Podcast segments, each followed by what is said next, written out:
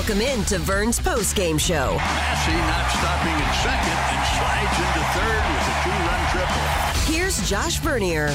Yeah, good evening. 5 4, the final score.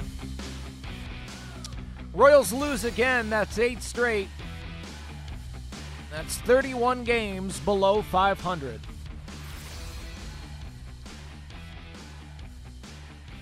Uh, I, don't know if this is correct. I believe it was the first time the Boo Birds truly rained down on Kauffman Stadium. Uh, yeah, Boo's raining down on Jordan Lyles during during that five-run second inning. And, and man, a five-run second inning in 2023, you know that normally means wrap it up, pack it up. This bad boy is over. But that was anything but the case. Royals jump out to a 1 0 lead. Uh, five runs come in to score for Cincinnati in the top half of the second. But the Royals score in the bottom of the second, get two more in the bottom of the third, thanks to a two run blast from Bobby Witt Jr., and it's 5 4 Cincinnati after three. Royals were in the game throughout. But did it feel like it? If you were one of the 17,000 in attendance tonight, I got a lot of questions for you. Did it feel like it was a, close game throughout? Because it was, and and I, I I I don't know why, but I was oddly optimistic tonight. I, I thought they were going to get it done. I I really thought they were going to get it done in the seventh inning. If you were at the game, I am curious what brought you out because this was a big crowd on a Tuesday night. Now, last night, that made sense. Mahomes and Kelce, uh, Andy Reid, the Chiefs were here. It was Chiefs night at the ballpark. Now, those basketball jerseys they gave away were pretty sweet, but is that why you came out? Phone lines are open 913 586 7610. I'm also curious, this goes to anyone, whether you were in the building or not. How are you doing?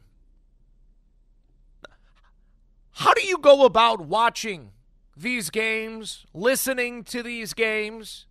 Because if you're still dialed in 67 games into one of the worst starts in franchise history, I mean, statistically, it is the worst start in franchise history. It's right there with 2006. Both the 06 team and the 2023 team, 18 and 49, 67 games into the season. But I can't imagine we have you know, masochists out there that, that just want to inflict pain on themselves now, if you're still dialed into this team, shoot, if you're listening to this show right now, you love the Royals. You either love the Royals or you're driving back from the game right now. So I want to know what your secret is. Uh, how do you go about enjoying this? Now, is it as simple as you know my reason? I mean, I I, I love baseball, love the game. And even when the Royals are losing, I can still take pleasure in watching the other team or, you know, Bobby Witt Jr. uncork a 90 mile per hour throw in the seventh inning. Bobby, MJ, both of them playing pretty nice defense tonight. What's your secret? How, how do you watch, listen to this team this season? Now, as far as the game is concerned, the 5 4 loss to the Reds, you know, if we want to play the blame game and who do you lay this one at the feet of? Now, Jordan Lyles seems like the easy answer. He goes six innings, gives up five runs on five hits, walked three, struck out four. But Lyles retires the final 14 that he faces. I mentioned this was a game after the third inning. It's 5 4 Cincinnati after three. And Jordan Lyles, 1 2 3 in the fourth, 1 2 3 in the fifth, 1 2 3 in the sixth. Jackson Kowar, Austin Cox come in out of the bullpen and continue to put goose eggs on the board. You want to lay this one at the feet of Jordan Lyles. I'm not going to argue with you.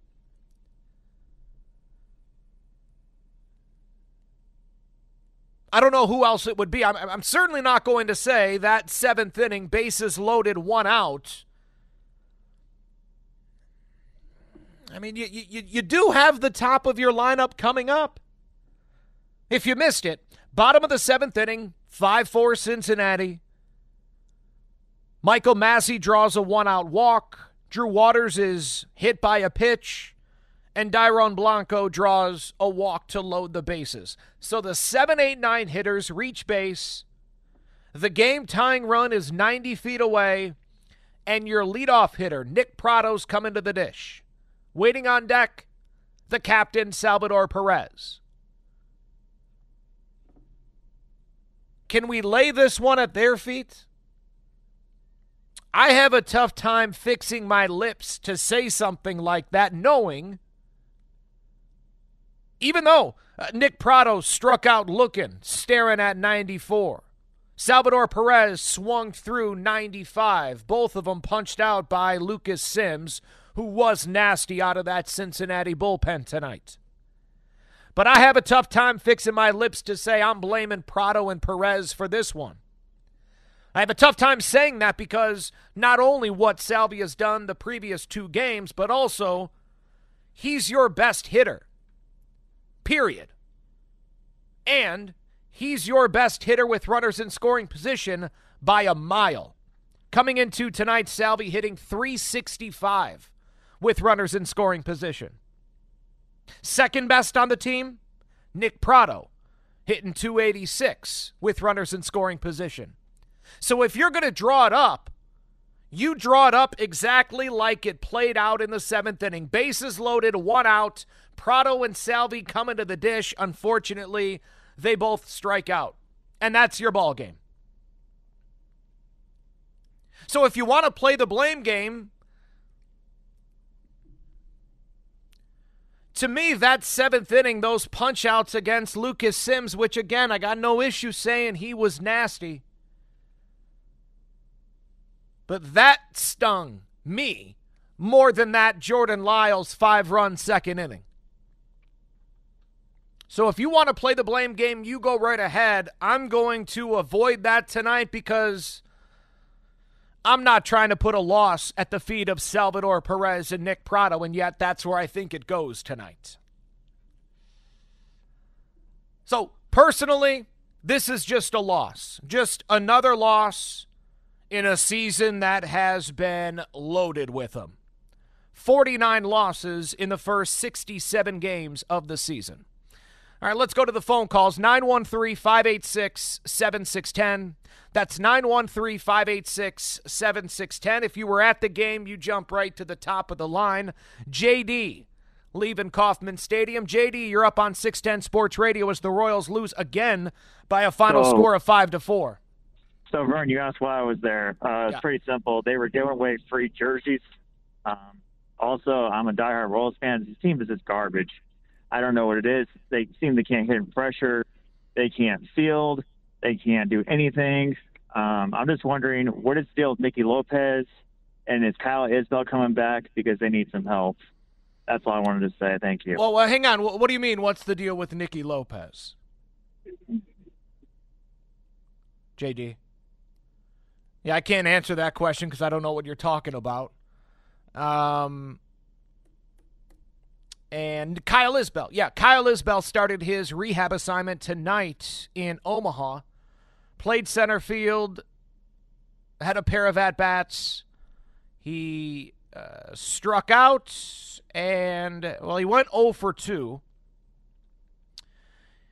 Uh, Kyle Isbel tonight in his uh, first at bat grounded into a 4 6 3 double play, and in his second at bat, he struck out.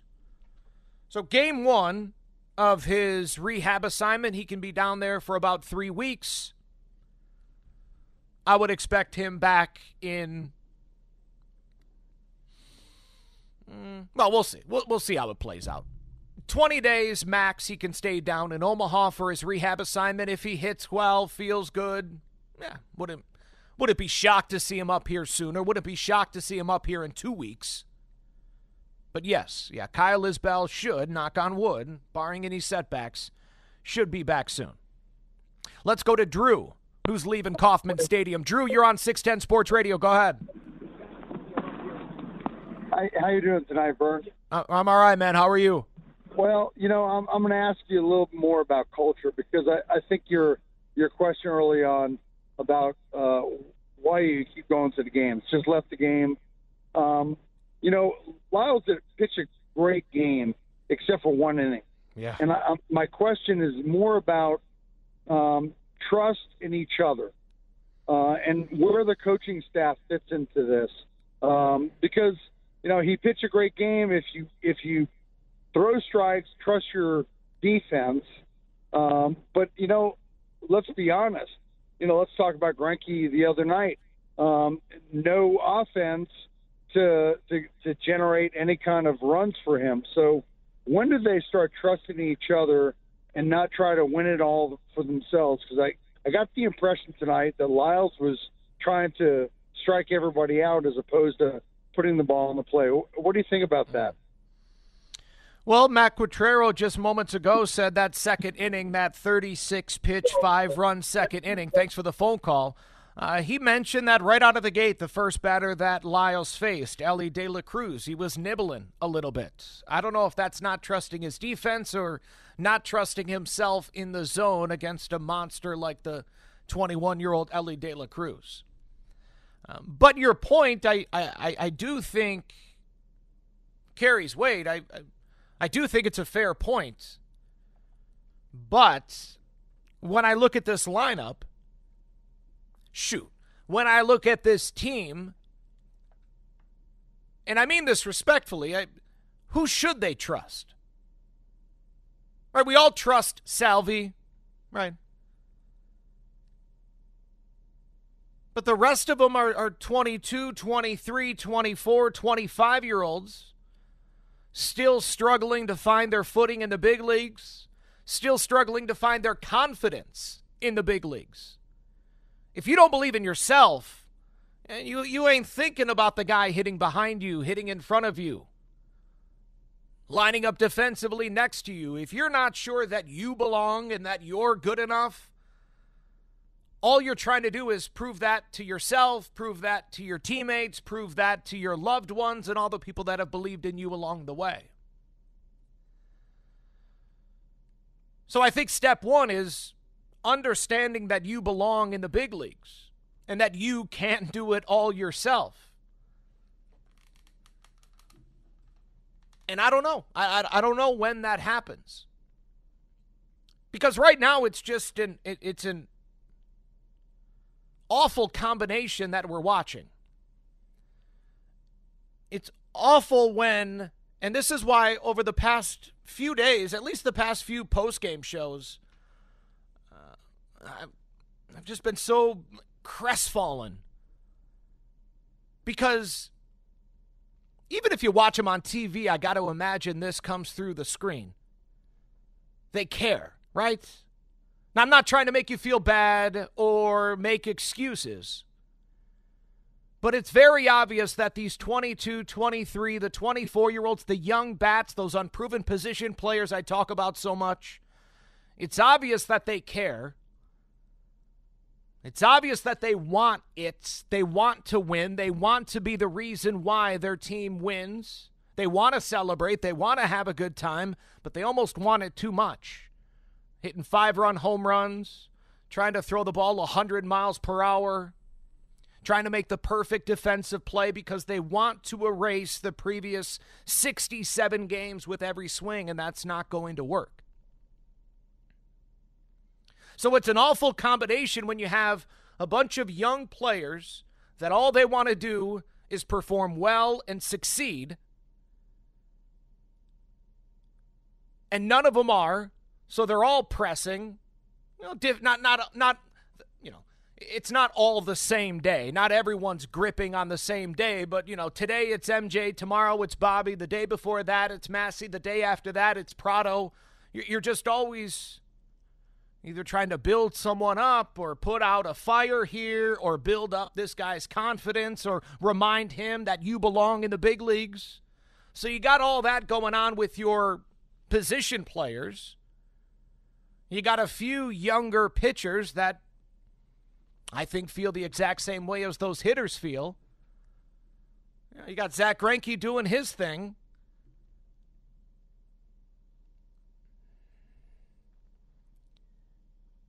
You don't have anyone outside of Salvador Perez that can calm the waters for everyone else. And the only way Salvy can do it is by doing what he did yesterday, hitting that game tying home run in the ninth inning, or doing what he did on Sunday, hitting that game tying home run in the third inning. They just need, you know, I, I go back to what Matt Quatraro said early on back in spring, what he said on, on Fescoe in the morning.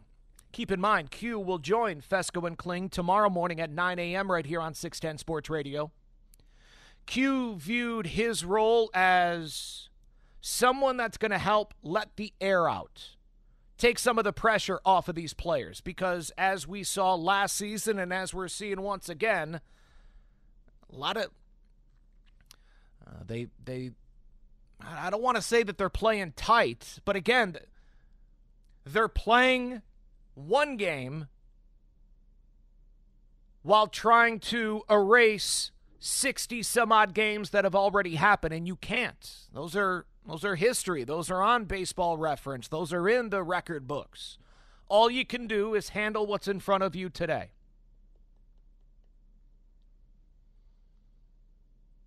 Phone lines are open 913 586 7610.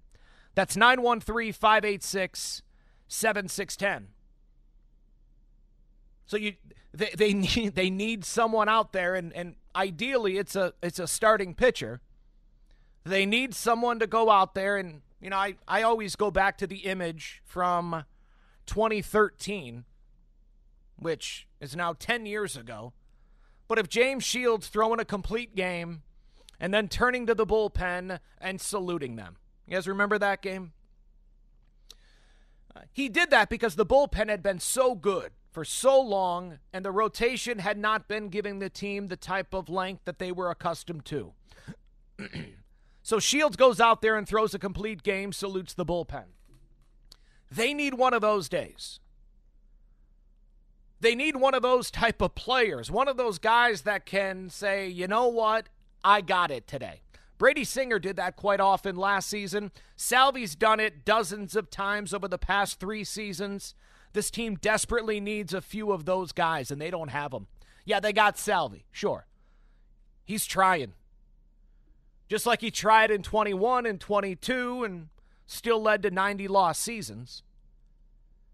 Sure, they got Greinke, you know, but Greinke's giving you the Greinke special, which I'm appreciative of. But the Greinke special is five innings and a chance to win. That doesn't let the air out. There are four innings to go. It's almost half the game. They need someone to ease the pressure, ease the burden, and it can't be the coaching staff. Coaching staff's doing all they can. You need a talent on the field to calm the waters.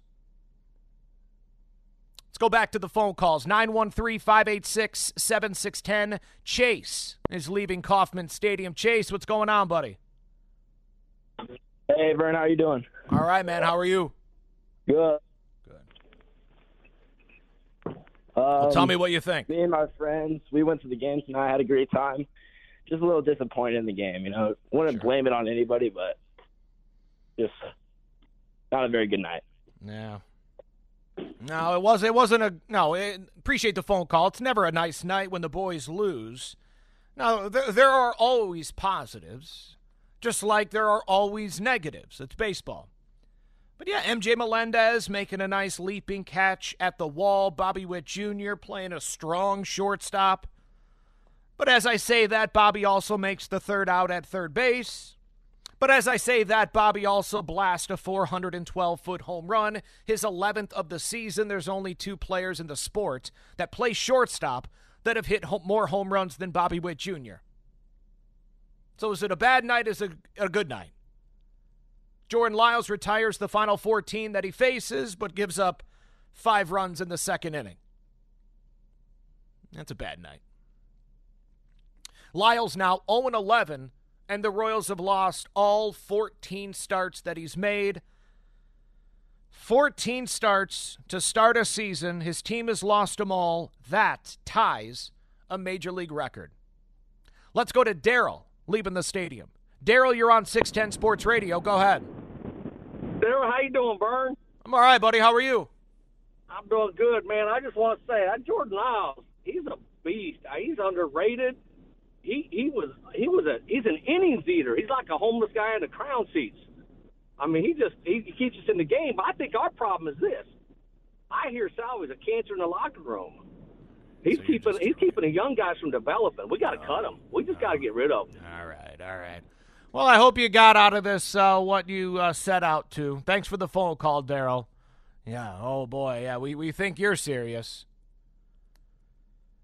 Drive safe. Make sure you give that Uber four stars. Let's go to Kyle in the Northland. Kyle, you're on 610 Sports Radio. Go ahead. Hey, Vern. Uh, yeah, I'm an Uber driver. Give them five stars every time, please. Five stars. Five stars. My bad. yeah, I wasn't sure if it was four or five. Yeah. Uh, yeah, well, yeah. Uh, anyway, Vern, uh, I can answer the previous caller's question about Lopez, and I think the answer is he should be playing every day. You know, rotate him through, and Michael or Bobby or Massey need a break, and – you know, on the fourth day let Lopez take a rest or you know, so that's my answer for that question. But uh, you know, it's good to see Duffy in the lineup today. You know, the only hitter we have batting over 300 with a double and an RBI, so that was fun.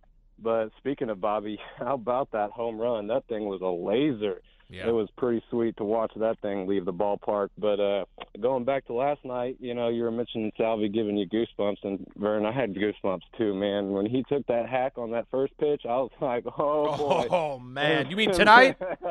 that first pitch fastball? Oh my god.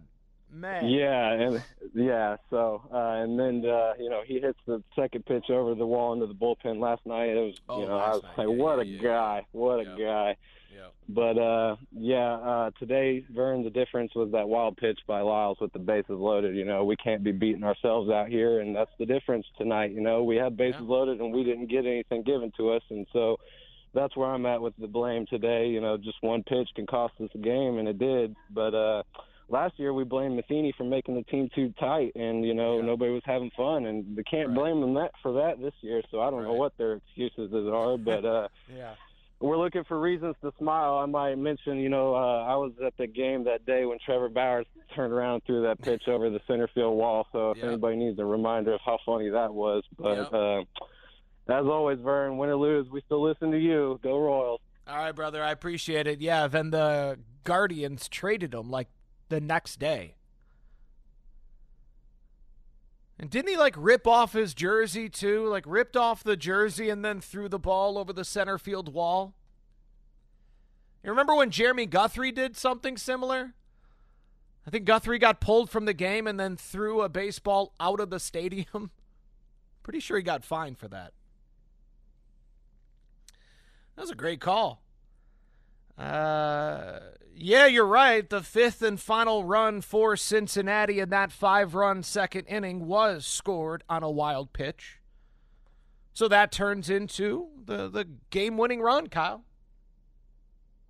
Now, the only thing I would push back on is the first run the Royals scored was a gift, too. Right, Salvy goes first to third thanks to that errant throw from the Reds pitcher, trying to get Bobby Witt Jr. at first. So Salvy's on third. He scores on a sac fly from MJ Melendez. If Cincinnati doesn't make that error, I don't think the Royals score there in the first. So you were given a gift in the first, but then you quickly gave a gift right back as Bobby Witt Jr. was picked off, making the third out at third base. Royals lose 5 to 4. They're now 18 and 49 on the season.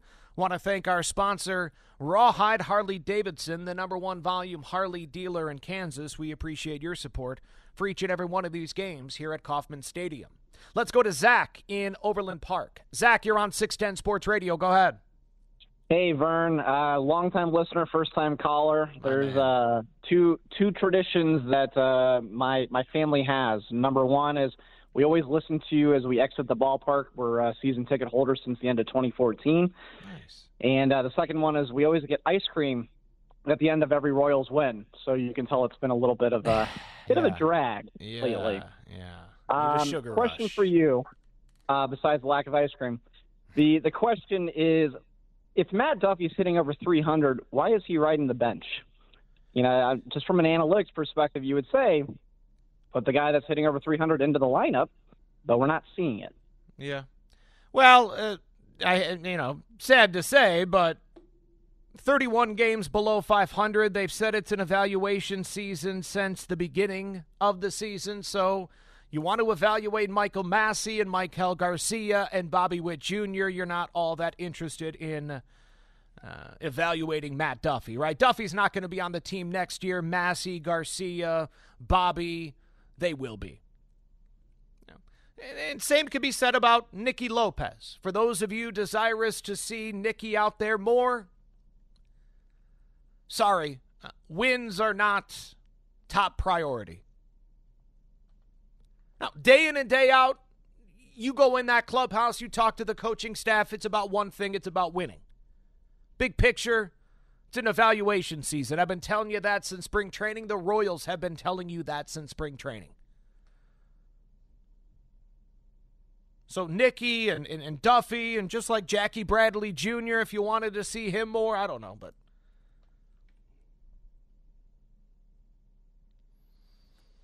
I understand. I understand wanting to see a, a guy hitting 300, but you know, for what? To get the 19th win of the season? To be the second worst team in baseball instead of the worst? Uh, speaking of which, Royals and A's both entered the day with 18 wins on the season. Oakland had two additional losses as they've played two additional games. Oakland right now, are you kidding me? Tied with the Rays in the bottom of the seventh inning. Unbelievable. Royals lose 5 to 4. We go back to your phone calls 913-586-7610. Let's go to Andy in Overland Park. Andy, you're on 610 Sports Radio. Go ahead. Hey, Vern, big fan of your show, man. Thanks for having me on. Thank you. hey, man, I just uh, I don't even know where to start with this team. You know, I'd I'd probably much rather watch the the Puppy Bowl, you know, before before the Super Bowl, or you know, watch Joey Chestnut eat ten hot dogs in a row. disgusting. I can't. Yeah, no. or even you know, eat a chicken wing at Bonita Flats and and Gardner. But I don't know, man. I'm I'm sick at this point. I can't even turn on the TV anymore. Don't even get Bally Sports to begin with. But uh, we got to do something, man. And you know, I'm not really sure what, but uh, appreciate your call. Stay safe out there, and hey, let's go Royals. Yeah, I don't know what you do. Um, I understand uh, the fan base wants some chum, right? You might have to throw a few bodies to the people. I, I don't know who that is. He they already gave you Hunter Dozier. They gave you Jackie Bradley Jr. I, I don't know what else. I don't know what can be done. This is why on Sunday's postgame show, I, I just sat there wondering aloud how are they getting through these final 97 games? So 48 hours later, I don't know how they're getting through these final 95 games. Tomorrow it's Daniel Lynch. All right. Yes. Now, listen. Maybe that's just spoken like someone that's uh, their profession is Royals baseball and I'm watching every single game and I get I get a lot more excitement, a, a lot more uh, of an energy jolt driving to the ballpark knowing that Daniel Lynch is pitching or Brady Singer is pitching. So, all right, we, we get to see Daniel Lynch tomorrow, a bunch of young guys in the lineup. Okay, tomorrow's. To me, those, those games are just a lot easier to get up for. Jordan Lyles, not so much. And yet, Again, not not trying to go crazy on, on, on trashing Jordan Lyles. Guy retired the final 14 that he faced, gave you six innings. I'll be honest, I would have let him face uh, two more in the seventh, but whatever. Kowar did the job, so did Austin Cox. Royals lose though 5-4 the final score. They're 18 and 49 and we get back to your thoughts right after this. Vern's post game show on your home for Royals baseball, 610 Sports Radio and the Audacy app. Welcome back to Vern's post game show on your home for Royals baseball in Kansas City, 610 Sports Radio. Here's the pitch. Witt hits it high in the air, deep to left center field. Fairchild sprints over into the gap, looks up, it's gone. Two-run homer, Bobby Witt Jr. And the Royals are right back in this ball game. From down 5-1 to now down 5-4. Man, and you can hear the excitement in the voice of Jake Eisenberg. It's a ball game again. I can't tell you how many times this season I've heard in Jake's voice his him imploring Royals fans, hey, they're in this. I understand that this has been a trying season, but it's a one run game. And I love when he does it because it makes me feel as if I'm not alone in that. The pessimistic feeling that washes over you as a Royals fan spits in the face of everything you know about this beautiful game. Third inning, down by one. You have 18 outs to go. This game's anything but over. And yet, it's very difficult, and maybe this is just me, it's very difficult to convince myself that this game is anything but over. 5 4 after that two run blast from Bobby Witt Jr. Final score Cincinnati 5, Kansas City 4. Best chance to score that the Royals had after that two run blast from Bobby. By the way, his sixth home run of the season against lefty. Ah, lefty. 11 home runs total, six of them against Southpaws. That matches his total from all of last season. Only hit six off of lefties last year. He's already matched that here in 2023. Royals had the leadoff man on in the fifth, but Nick Pratto quickly hit into a double play. Bases loaded in the seventh. That was the game right there. Bases loaded, one out. Nick Pratto strikes out looking at a nasty 94 mile per hour fastball that I don't know what he could have done with. I don't know what he would have been able to do with that pitch. And then Salvador Perez, first pitch fastball down and in, can't catch up. And then he sees uh, what one, two, three, four, four straight, five straight sliders, and then he's put away with a 95 mile per hour fastball that he swings through. That was the best and last opportunity for this Royals team. So I was asking you because I was I had a few people from the station reach out and they too were even surprised at the amount of fans that turned out on a Tuesday night. At almost 21,000 last night, that made sense. Mahomes was here. Tonight you had 17,000. Beautiful night. A gorgeous night. So I was curious what brought you out. Text line, the J Southland Tow Service text line from the 913 free tickets. Another one from the 913 Vern. It was my first game of the season, and I was surprised at the amount of booing. It's my first game in six years. I'm definitely not used to the negativity. Yeah, if you haven't been to a game since 2017, a lot has changed. A lot, uh, including the names. Sure, Salvy's still here, but that is about it. From the 816, Vern, I went exclusively for that jersey. From the 816, Dollar Hot Dogs is the only reason I went. From the 913, Vern, I wanted to see Elly De La Cruz and Bobby Witt Jr. Also, can't go wrong with free tickets. How many of you guys got free tickets?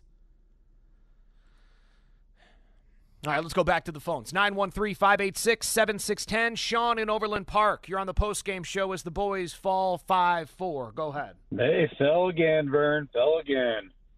Hey, uh, you know, I just, we've, it's been beaten like a dead horse here that it's an evaluation season. Mm-hmm. Uh, you know, maybe Lyles at this point earned uh, himself another start just because of the 14 batters at the end even though he gave up the five runs. Uh, you know, but really, I'd like to see him get sent down and bring up another young kid. They can't. No, I need a name. I need lose. a name. I need a name. If you're going to say something like that, who do you want to see?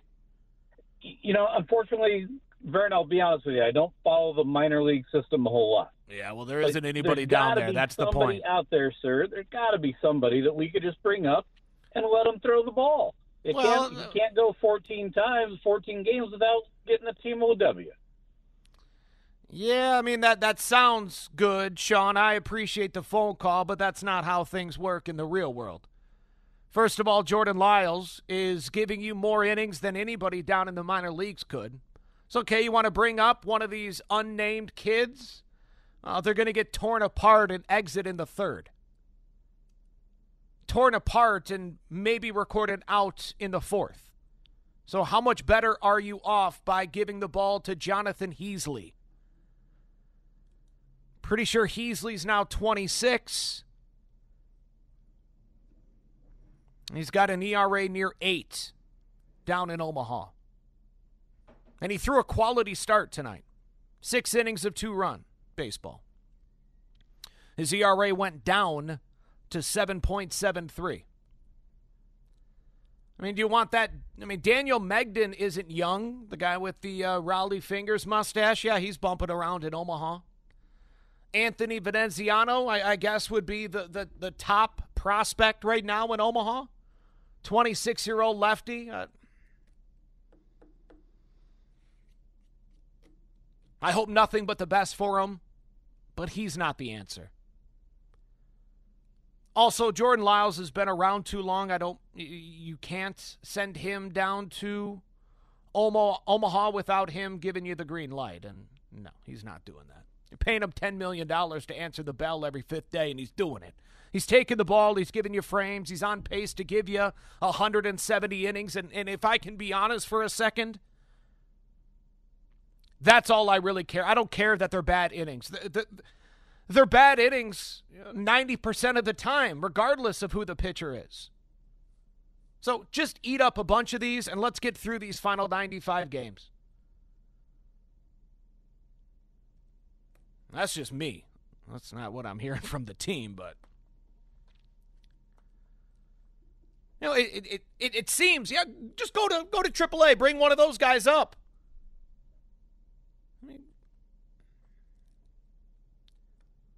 I understand this team is 31 games below 500, but the front office, the coaching staff, they're not idiots. It's not as if they have some stud in Omaha. No, we're not calling him up. No, we're going with Jordan Lyles. I don't care what he's doing. No, that guy doesn't exist. I mean, I could pull up the Omaha Storm Chasers pitching staff right now. We could go over the uh, stats we could go over the names. I told you Jonathan Heasley. I gave you da- uh, Daniel Mengden. Max Castillo. Okay. Yeah, okay. Maybe. Sure. You know what? I'll, I'll give you Max Castillo. 24, the right hander. You know him. You've seen him. He's pitched here.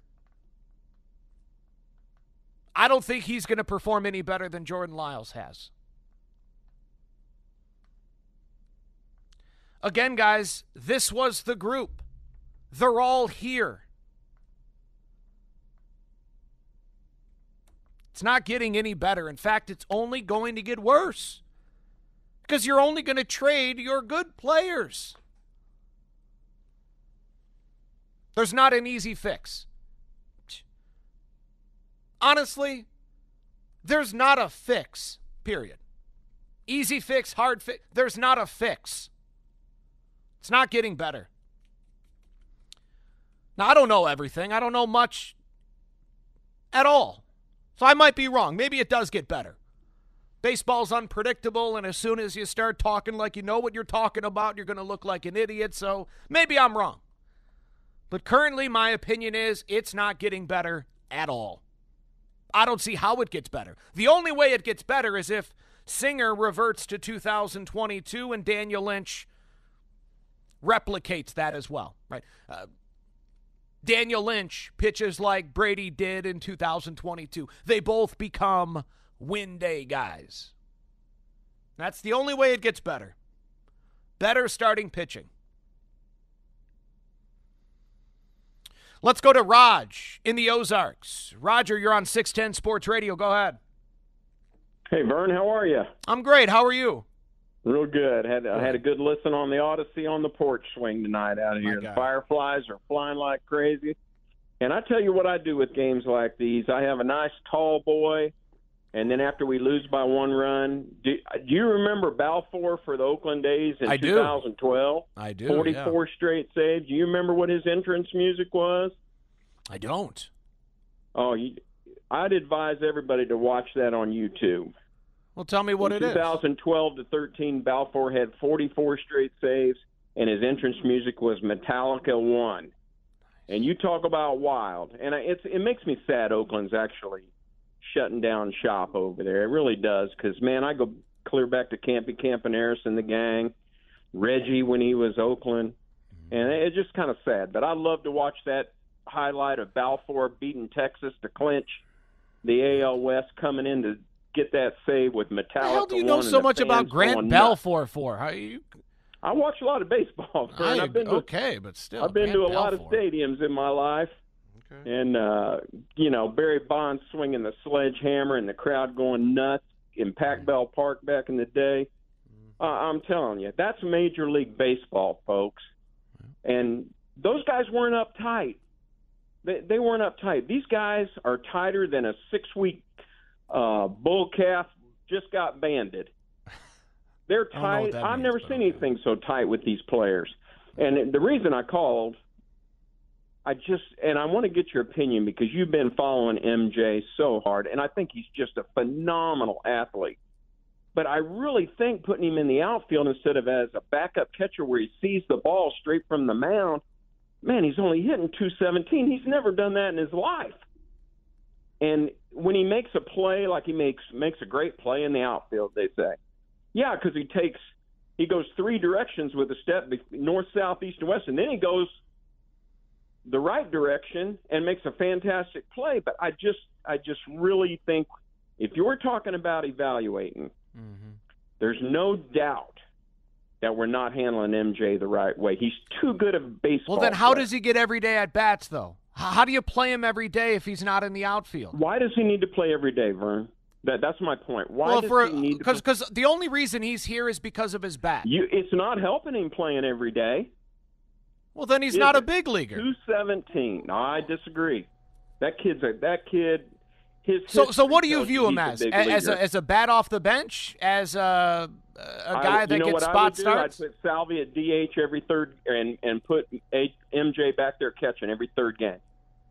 So Why MJ not, plays Vern? twice a week. We're No, not no, playing I'm for just, the I just okay. No, I just want to ask. So MJ only I plays twice a week. His, I think it's messing his eyes up on the ball. well, then he's not a big leaguer. right. He's not a big leaguer if he only can play From twice a week. Catcher, from catcher to outfield, who does that? Kyle Schwarber. A lot of people have done that. Well, you named one. I just listen. Sorry, I just got the question thrown at me. I'm sorry for having an answer immediately. Yeah, but I just don't. I don't think it's working with MJ. Do you? He's not a 217 hitter. I just don't believe. We don't it. know what he is. He's he's only been in the big leagues for a year. It's it's just going down. It's it's it hasn't come up all year long. It's just trickling down like a broken faucet. His Yeah, batting well- average, and I think his I think his confidence is going to just crush him in the end. Well, then he's And not going to would just be a last. This is what happens in the sport. If you've like watched that. so much baseball, Rod, you understand that some guys uh, don't cut it. You don't have the heart or the guts or the mind. Sometimes I'm not giving up on the man. I, Well, it sounds you, like you are if you're saying you only want to see him play twice a week. I, I don't think you need to bat every day in the big leagues You said I, I once every three that. days. That's twice a week. That's two games a week. That's a grand total of like 60 games a season. At catcher, I'd like to see him catch every third every third game. Okay, and let so that's Salvy twice DH. a week. That's And two that's games just a my week. Opinion. You don't uh, appreciate the phone call. I got you, Raj.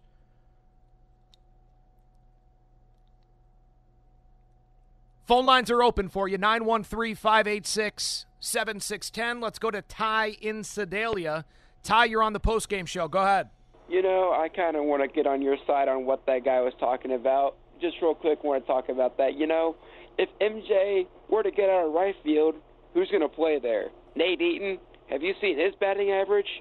And to go on that guy's, you know, ever since MJ has been in right field almost every single day, his batting average has actually gone up. Ever since he stopped catching this year, his batting average has actually gone up. I believe he was under a 200 hitter when he was catching, and now he's batting 217. That's not going down. That's actually went up. But to get back to what I was going to say, you know, to, you know, this sucks to see another loss. Eight in a row sucks. And to answer your question from earlier to Gabe, why do we keep watching? You know, why I keep watching is I love baseball and I love watching the Royals. You know, I blue I bleed blue for this team. You know, I'm going to be going to the game Sunday. It's the first game I've gone to in a while. You know, the last game I went to, you know, Kendry Morales was still on this team. Oh, yeah, I know God. it's a long time ago. You know, I had some good memories from that game. Last time I, went so. to that game, I saw Morales hit a grand slam. I got a ball from Alex Gordon, Alex Gordon during batting practice, and got it signed by him. And I have Oh, it sitting. God. I have it sitting over in my YouTube studi- studio where I do my podcast for Royals and Chiefs or any NFL team. Just have it sitting over there and still been over there for What's the name of your time. podcast? What's the name of your podcast? Shout it out real quick. It's the Ty Walker Show on the Missouri Sports Network YouTube channel. Nice It's not the first one you'll see. It's the profile picture, Isaiah Pacheco. So yeah, that's my podcast. All right, we got it down. We'll be looking for it. Thank you very much. Appreciate the phone call and thank you uh, for addressing the MJ Melendez conversation. You're right. Last time MJ played behind the dish, April, uh, the end of April, um, he was hitting a buck 74, had an OPS of 582 in the first month of the season when he was catching and hitting and learning the outfield. After the month of April, the team said, hey, we need that bat. How about you just concentrate on hitting? Now, sure, you got to learn the outfield, but if we're being real, man, you don't learn a new position in the big leagues. And you send Alex Gordon to Omaha to learn left field. MJ's learning right field in the big leagues. That's tough. But that's life. And that's because they need his bat desperately. Same reason why they continue to put Edward Olivares in left field. He's a butcher out there, but his bat is legit. And the team needs anything they can possibly get offensively. So MJ at the end of April is hitting a buck 74, OPS of 582. That's 25 games. Since then, he's played in 37 games tonight. Yeah, tonight was the 37th game since he waved goodbye to catching in 2023. In those 37 games, he's hitting 246 with an OPS north of 700. So, not having to go to the hitting meeting, shag fly balls, go to the catching meeting, go to the p- pitching meeting, you know, go to every single team meeting that they have. Eliminating half of that, allowing him to focus on his offense, as Ty pointed out, has paid off. Now he's still a slightly below average, uh, slightly below average hitter. You know, a 703 OPS is still slightly below league average, but it's not 582 like he was at the end of April. Ty, that may have been your best phone call yet. Keep it going, man. I appreciate hearing from you. Royals lose five to four. We take our final quick timeout. We'll head inside the clubhouse, hear from Jordan Lyles, Bobby Witt, and get back to your thoughts after this. Vern's post game show on your home for Royals baseball, 610 Sports Radio, and the Audacy app. Welcome back to Vern's Post Game Show on your home for Royals baseball in Kansas City, 610 Sports Radio. Matt is hammered and well hit to deep left center field. Friedl to the wall, and it's off the fence. He plays it off the fence beautifully, but a run is in, and Duffy has doubled, making it 5 to 2 Cincinnati. Matt Duffy hitting 312 this season. That's his RBI double. The great Denny Matthews on the call, as heard here on 610 Sports Radio. Duffy's OPS 768. Now 5 2 Cincinnati after two innings. Bobby Witt Jr. would hit a two run blast in the third to make it 5 4 Reds. Sadly, that would be the final score 5 4 Reds. Royals dropped the series to Cincinnati and have now dropped eight straight series. They led this game 1 0. MJ Melendez sac fly in the first gave them that short lived lead. As Jordan Lyles would allow five runs to score in the second inning, and he would retire the final 14 batters that he would face. Lyles is now 0 and 11 on the season. The Royals have blown 24 leads this season. Well, they've blown more leads than that, but it's their 24th blown lead loss. That's the most in Major League Baseball. My game notes, as always, brought to you by Jay's Southland Tow Service. I'll say this once. I take no joy in saying this. The Oakland A's have won seven straight. They've beaten the Tampa Bay Rays on back to back nights.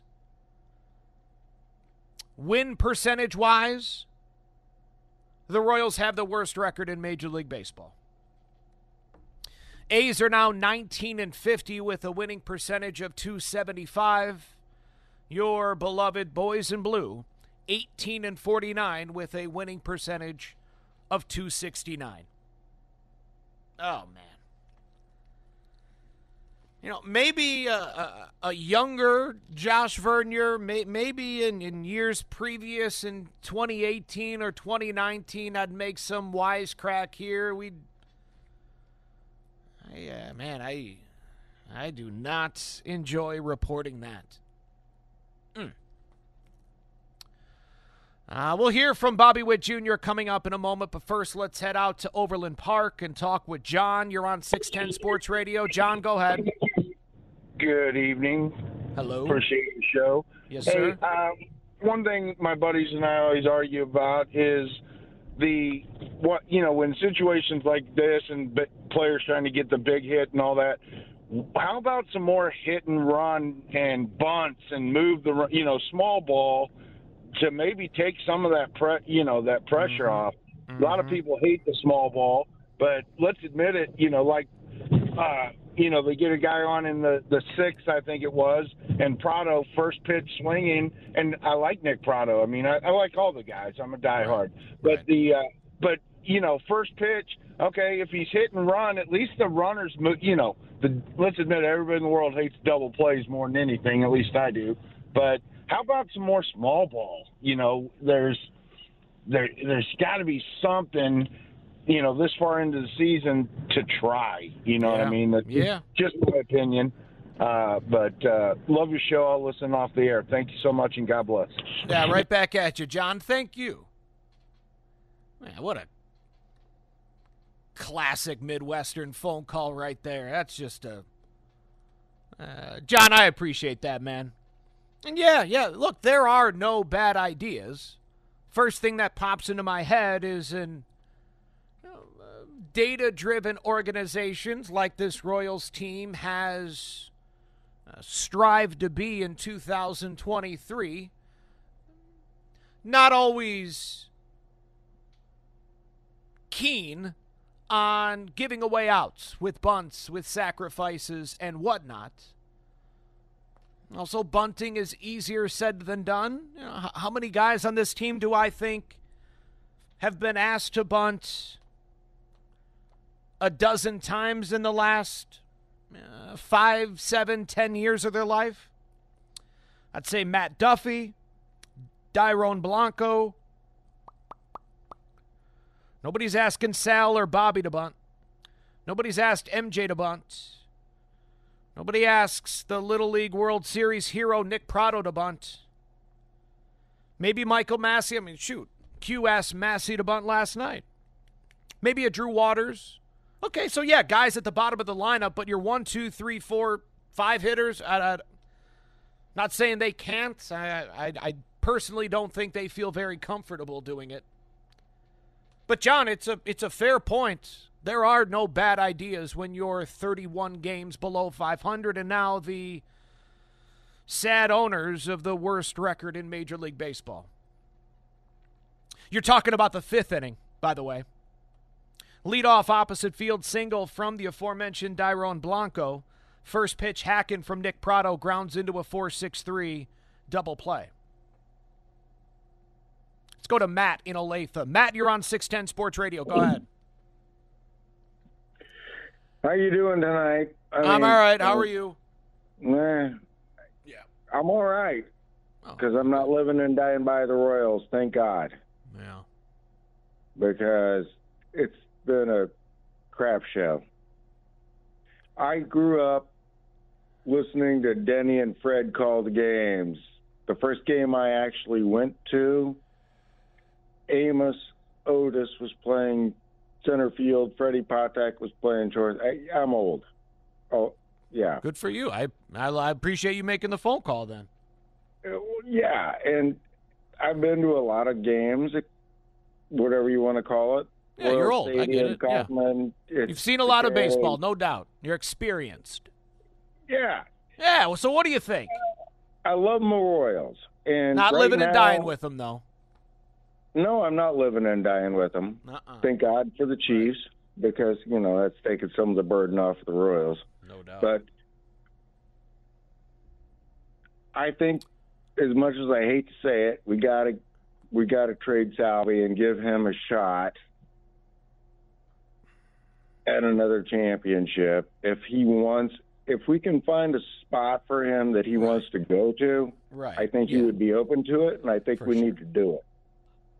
Yeah, well, there, there, I appreciate the phone call, Matt. There's a lot that goes into it, but I, but I agree. Um, yeah, I'm, I'm certainly not against it. Not, not against the idea of trading Salvador Perez, uh, but first of all, like you mentioned, he has ten and five rights, so nothing happens unless he says yes. Uh, I, I'll do it which means the fit's got to be right for Salvy, which means, in my opinion, the right coaching staff, the right city, the right clubhouse, and it's got to be a winner. I think that's the only way Salvy signs off. Those four things, he's got to check all four boxes winner, coaches, city, clubhouse. So if you get that, okay. But then you also need that team to give you proper compensation. And if you're asking that team to take on $44 million for a 33 year old catcher, you're not going to get proper compensation. So, Royals would have to eat $20 million. So we'll give you Salvador Perez and $20 million. And I, I want two of your 20 best prospects or one of your five best prospects. So a lot needs to happen. You need to get ownership to agree to eat $20 million. That can't be easy. You need to find a partner that wants to pay Salvador Perez $24 million in total over the next two and a half seasons. Uh, that team needs to have enough high quality prospects or a high quality prospect that you desire to make it worth your while because keep in mind the PR hit that this organization would take if they moved Salvador Perez would be enormous. Because most people aren't like, well, a lot of people that are in the building most nights, season ticket holders, people that do live and die with the Royals, they love Salvador Perez. Salvy's one of the main reasons why they continue to get season tickets, why they continue to come out. So if you're going to trade that guy away, you better be able to present a prospect or two that has some eye popping numbers to get that fan excited about the future. You're not going to get them to forget about Salvy or even you're not you're not going to be able to extinguish their anger. That's going to last all season. So you're going to take a massive PR hit, so you got to get enough in return to attempt to offset that. Ownership has to eat money. You got to find a partner that Salvy wants to go to. That partner needs to agree to part with the type of prospects that you uh, desire. To me, there's just too many obstacles for it to happen this year before the August 1st deadline. Now, maybe this offseason because then that allows Salvy, a catcher, to go through spring training with this new pitching staff rather than uh, here, you know, here you're in the clubhouse. Here's 13 pitchers you really don't know much about. Now go win the pennant.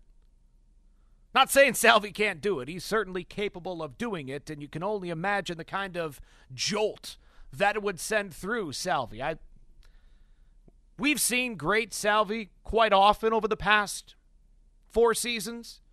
Man, you put him in a pennant race. Well, you remember what he did in the World Baseball Classic where he was the MVP of his pool, he, hitting 400, hitting extra base hits left and right. I think that Salvy would show up once again. All right, let's head inside the Royals clubhouse. Let's hear what Bobby Witt Jr. had to say after his one for four night. He reaches on an error in the first, uh, advances to second on a sacrifice fly, but then gets picked off picked off a second base, makes the third out, sliding into third base. So, um, a rough first inning for Bobby. A tremendous defensive night, really showing off that cannon of a right arm. And then, of course, hitting a two run blast in the third to make it 5 4 Cincinnati. Bobby would pop out to lead off the sixth inning and strike out to lead off the eighth. Let's hear what the soon to be 23 year old Bobby Witt Jr., right? Isn't tomorrow his birthday? Uh, yes. Tomorrow, Bobby turns 23 years young. Here's what he had to say after the game to Bally Sports Kansas City. I'm just trusting the process. I'm just going in each and every day with a new mindset and just trying to stay positive and just really just taking everything uh, one day at a time, one at bat at a time, one pitch at a time, and really just trying to stay with that mentality and just keep keep moving forward. On top of that, how big of an emphasis is just swing decisions for you when you're doing your work pregame? Yeah, definitely a thing. I'm an aggressive hitter, and I will always stay that way. And so I just want to keep keep doing that, and then pitches are there to hit, and I'm probably gonna be swinging at them.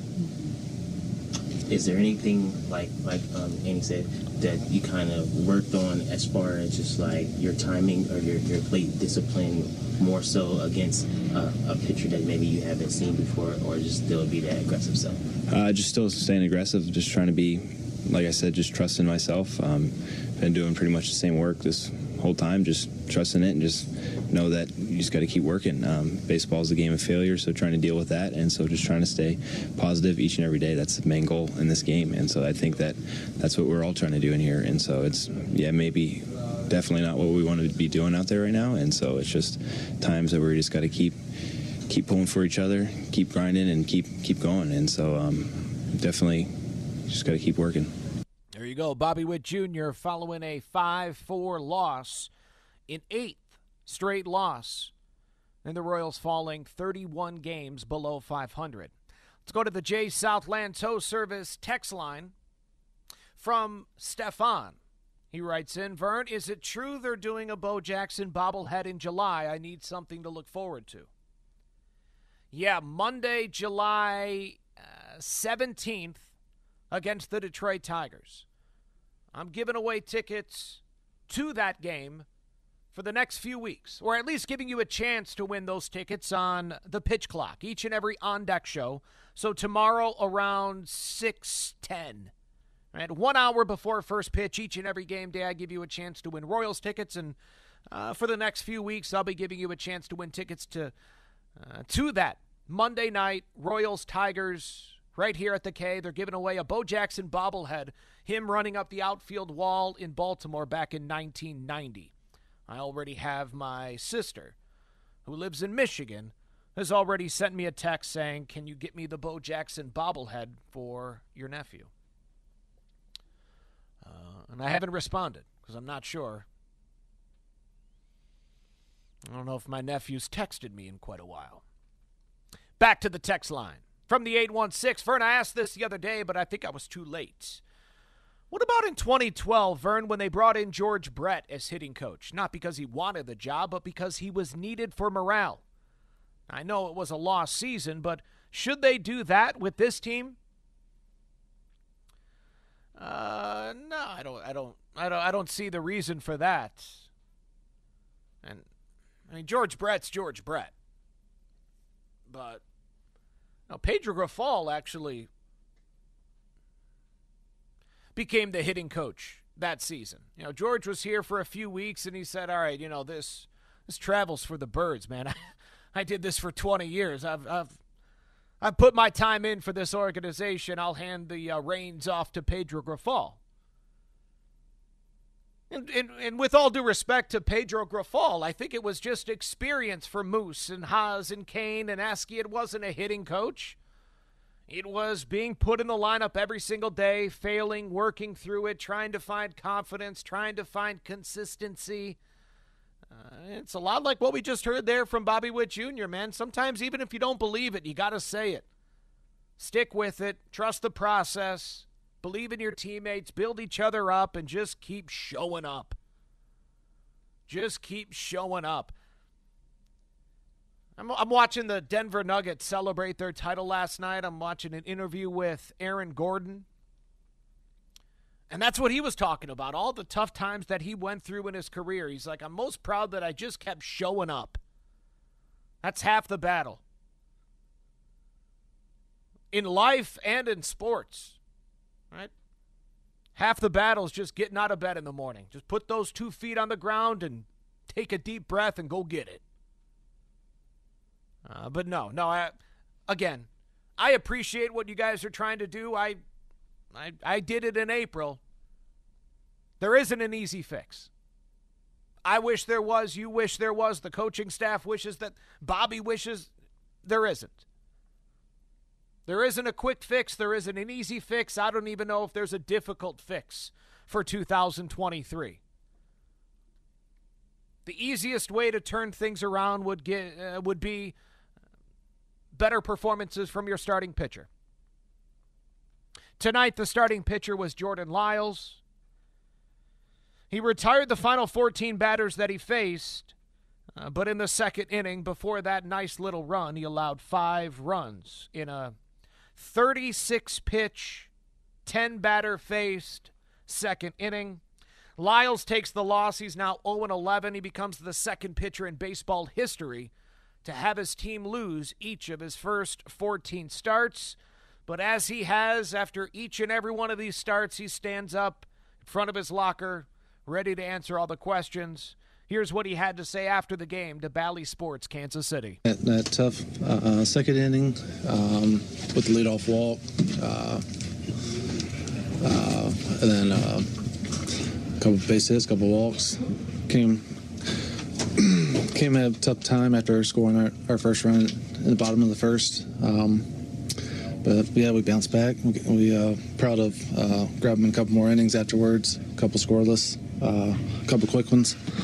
Uh, but yeah, can't bring the whole lineup to the plate in, in, the, in the second. What adjustments did you make after that second inning to get through the, the last four there? Well, I didn't walk anyone after that. Um, in that second inning, uh, well, we had Cruz, the leadoff walk. That was a pretty good at bat. Uh, a couple close pitches. They stole second. He went over to third. I probably tried to protect that run just a little bit too much, and um, uh, probably wish I can go back on that next at bat. Um, but um, yeah, we just uh, after that got back in the zone earlier in counts and got in more favorable counts. I would say. Your fastball to help help you get back into better counts and finish them off. Yeah, we, we, we weren't landing to me uh, my both of my breaking balls uh, uh, tonight at all. Um, so I went back to here it is four seam um, over the plate. Uh, got some quick swings, some quick outs. Um, but yeah, the breaking balls weren't. I w- I wasn't able to put him in the zone well enough uh, in that fifth inning. And after that, we just um, attacked the, with a four seam and a couple sinkers. Man, he didn't allow a home run tonight. You would have, uh, you would have got me if you would have told me Jordan Lyles is going to go six innings and will not give up a home run. There's no way I thought the Royals would lose that game, but they did. Five four, the final score. Let's go to Dan and KCK. Dan, I appreciate you hanging on. Go ahead, buddy. Uh, good evening, Josh. How you doing? Yeah, Lyles pitched pretty good after that uh, frustrating second inning, and uh, Bobby with a nice two-run home run, and uh, Ian Gibaut gave us three, three free, free base runners in the bottom of the seventh. I thought it was, was going to happen, Josh. You got your two right guys up there, Pratto and Salvador, yeah. but uh, didn't come through. But I'm still hanging confident. I know it'll turn around. We'll get a winning streak going somehow. If Ace could do it, what can can we do, Ted? Let's go with legend. Now, I'll tell you well, something, you Josh. couldn't even you couldn't even beat the A's. 37 when Dennis Leonard, you know you know, he always wanted the ball from Whitey Herzog too. So we need a good start by Lynch. Can't hear yourself, Josh. Yeah, I mean, I uh, yeah, I, I hope a winning streak is coming. The Royals still the only team in baseball without a winning streak. They lose again tonight, five four. The final score. They'll look to uh, snap this losing streak, salvage one against Cincinnati, and they turn to Daniel Lynch, who squares off with Ben Lively. It's a 7:10 first pitch. I'll be on the air with the On Deck Show beginning at six o'clock. I'll be live from Craft and Draft. If you're coming out to the game, stop by, say hi. Love to shake your hand. Thank you for listening. Uh, speaking of shaking their hand, I'd shake Colin Settle's hand right now if I could. Producing the post-game show, the pre-game show for the first time this season may have been the best job anybody's done all season. Colin, great job, man. Thank you very much. Hey, enjoy the rest of your night, Kansas City. Take care. Listening to Vern's post game show. Diving is MJ Melendez. Did he make that catch? He did. Check out the All Things Vern channel on 610sports.com and the Audacy app to stay up to date with your boys in blue. And a swing and a miss. He struck him out with a fastball. Seven strikeout for Daniel Lynch. On your home of the Royals, 610 Sports Radio. We now take you back to regularly scheduled programming.